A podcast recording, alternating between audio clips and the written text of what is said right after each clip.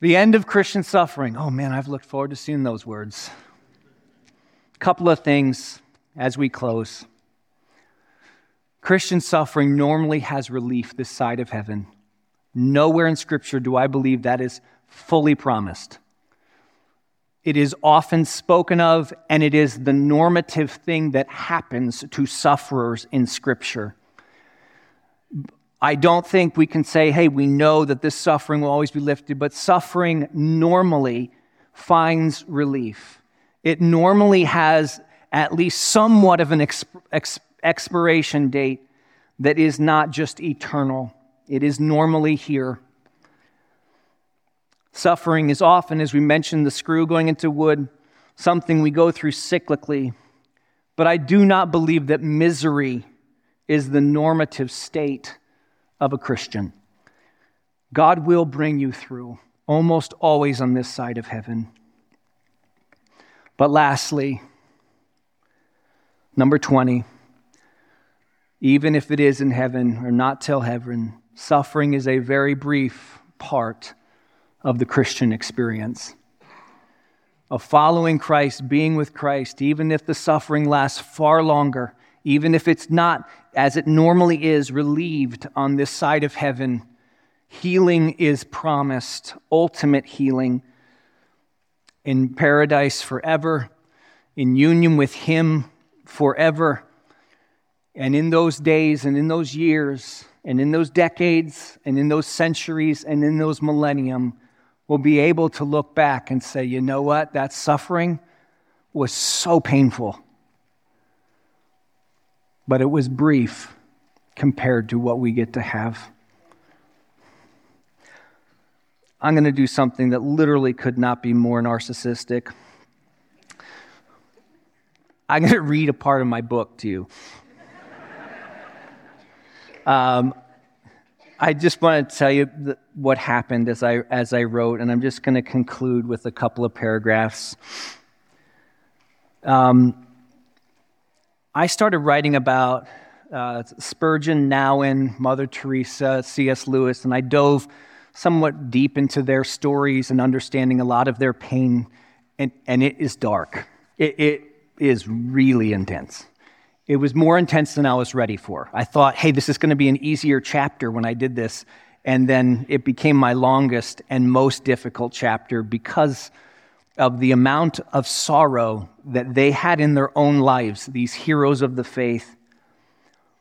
And, and when I did this, eh, we were in Colombia, we were seeing a lot of poverty, there was, there was a lot of things that we were facing that just felt really painful. And, and as I was writing this book on Christian suffering, I just became overtaken, is the way it felt.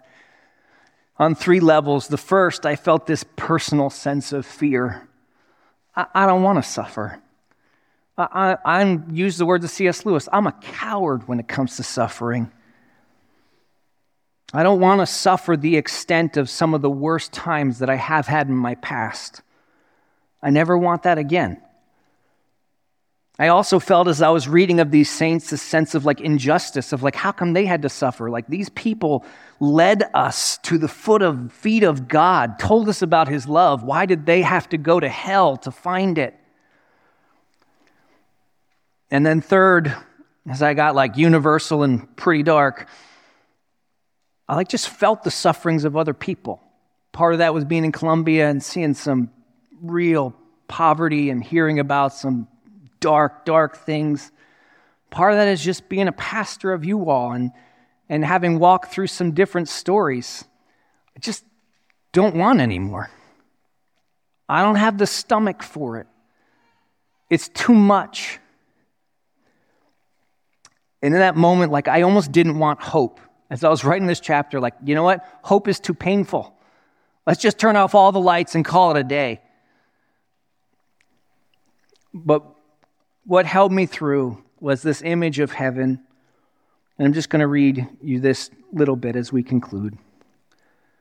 I felt close to Spurgeon, Lewis, Mother Teresa, Nouwen, and I felt close to those who know the suffering that they knew. I felt close to you the fellowship of the tormented. Oh, I do mean this. You are heroes of mine. We make up a hobbled army. At times we feel like we're just like every other person. At times we feel like we are blessed to know our way of Christ even in the dark. At other times we are begging that Christ would take this cross from us. We know lots of times, but we keep going with plenty of limping, limping second guessing, laughing at ourselves and crying when it is just too much. I want to end this chapter with a view of heaven. In that place, Spurgeon knows no more physical or mental torture. He no longer gazes into the abyss of the English Channel, clinging to his last bits of weathered hope. He now stares into the glory of Christ, eyes lit with joy and mirth. I think of Lewis, who's no longer reduced to the feelings of a coward in the face of his grief and anxiety. He doesn't have to wrestle with pain theologically or philosophically for himself or for us anymore. He's reunited with his wife. Mother Teresa knows unbroken fellowship with the Christ she married on earth.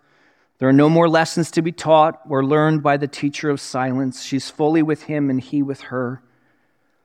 I think about you and me who are not yet there yet. Our questions are not resolved, our uncertainties remain uncertain. Our timeline of the seasons of pain do not have an end date that we can see. We travel this world of faith and suffering on its precarious path and don't always know how much more we can take. I cannot wait for heaven with you.